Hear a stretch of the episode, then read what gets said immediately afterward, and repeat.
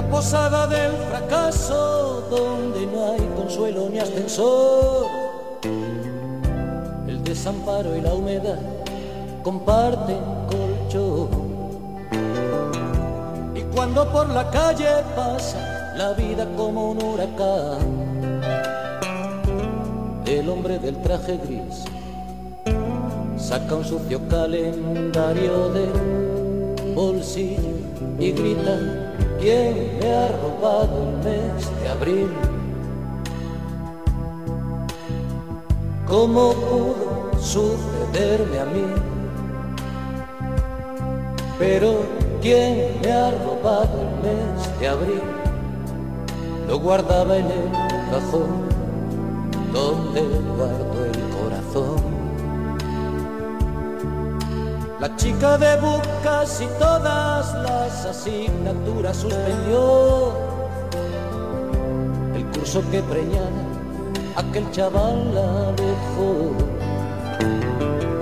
Y cuando en la pizarra pasa lista el profe de latín, lágrimas de desamor ruedan por la página de un blog y en él escribe quién me ha robado el mes de abril. ¿Quién? ¿Quién, quién, quién nos roba el mes de abril? Este clásico de Joaquín Sabina, 1988,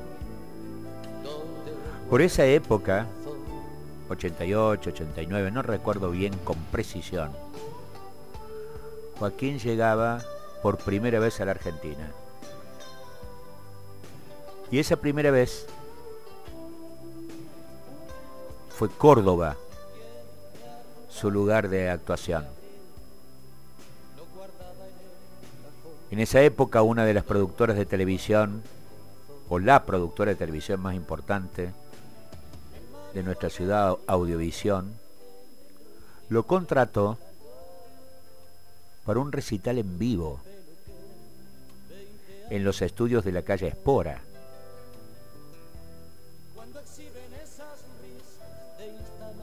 Eh, hizo un recital en su venida a Córdoba en ese tiempo, en esos días, en el Club Atenas.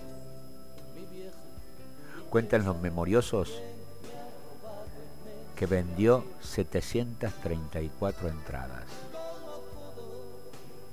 Joaquín Sabina.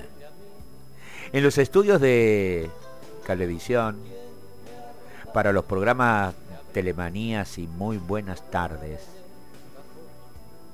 actuó este que para mí es uno de los más grandes de la música latina de, de, de décadas en el mundo. Las crónicas señalan que esa noche, luego de las actuaciones en Audiovisión, lo invitaron a cenar a Joaquín con su grupo, periodistas de La Voz del Interior y Jorge Zapata, que era eh, que es el titular de Audiovisión. Que la cena comenzó, dicen, cerca de medianoche y terminó como a las 6 de la mañana. Entre otras cosas, es un gran contertulio, Joaquín Sabina. Y entre otras cosas, el que más preguntaba, al revés de lo que uno puede suponer, era Joaquín a sus interlocutores. ¿Qué quería saber? Quería saber por qué había ocurrido lo de la dictadura militar. ¿Qué profundidad había tenido la destrucción social de esa dictadura en el país y por qué había tantos y tantos y tantos exilados argentinos en su patria, en España. Joaquín Sabina, en su llegada a la Argentina, a Córdoba, en Telemanías y muy buenas tardes en Audiovisión. Pero ¿quién me ha robado el mes de abril?